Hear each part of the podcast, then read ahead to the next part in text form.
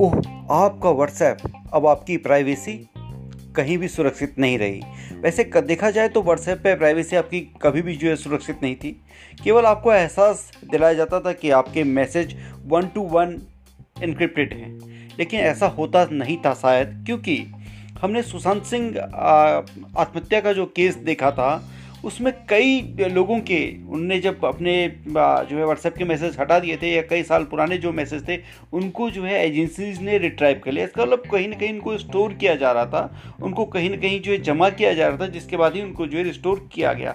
लेकिन अब व्हाट्सएप ने खुल करके अपनी प्राइवेसी जो पॉलिसी है, उसको अपडेट किया है और आपके पास, जब आपने एक दो दिन पहले अपने व्हाट्सएप को चेक करने के लिए खोला होगा या कोई मैसेज करने के लिए या कोई पढ़ने के लिए खोला होगा तो आपके पास एक पॉपअप मैसेज आया होगा कि व्हाट्सएप ने अपनी प्राइवेसी पॉलिसीज़ को चेंज किया है और आपसे कहा के पास दो ऑप्शन थे नॉट नाउ और एक्सेप्ट या तो आप उसको एक्सेप्ट कर लें या अभी उसको एक्सेप्ट ना करें।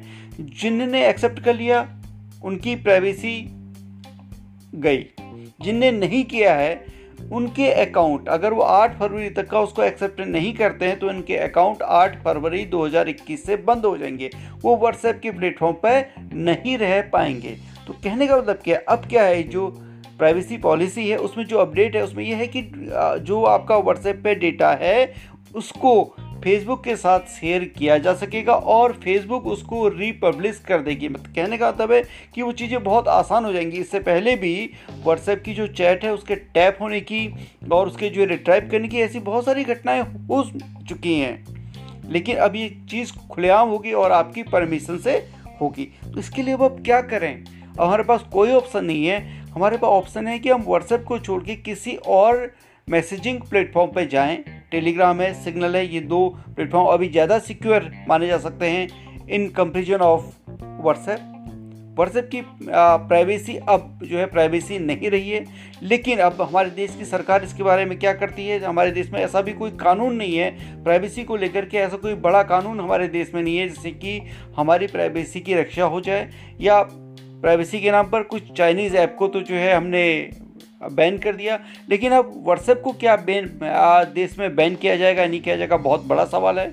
इस सवाल को आपको अपनी सरकारों से पूछना होगा, अपना जो हमारे जो सूचना प्रसारण मंत्री हैं उनसे पूछना होगा, हमारी जो जो है रक्षा से जुड़ी हुई एजेंसी है उनसे पूछना होगा कि क्या अब हमारे जो मैसेज हैं वो सुरक्षित हैं या नहीं, हमें इस प्लेटफॉर्म पर रहना है या नहीं, क्या सरकार इस प्राइवेसी की अपडेट के बाद व्हाट्सएप से कोई बात करेगी या उसको भी बैन करने के बारे में सोचेगी, ये बहुत बड़ी बात है। ये तो आने वाले समय में मालूम पड़ेगा, लेकिन तब तक के लिए आप लोगों को खुद डिसाइड करना है कि क्या आप अपने जो डेटा है, उसको आप व्हाट्सएप या फेसबुक के द्वारा सार्वजनिक करवाना चाहते हैं या नहीं। अगर आप करवाना चाहते हैं तो आप इस प्लेटफॉर्म बने रहिए, नहीं तो आप किसी अन्य प्लेटफॉर्म को खोज सकते हैं, लेकिन वो भी तब तक, जब तक का उस प्लेटफॉर्म पर ये सारी चीज़ें नहीं होती हैं, तब तक। चलिए, अब आपसे आज्ञा लेते हैं नेशनल न्यूज़ कॉज के इस पॉडकास्ट में। आज इतना ही। कल किसी और अपडेट पे बात करेंगे। तब तक के लिए जय हिंद, जय भारत, वंदे मातरम।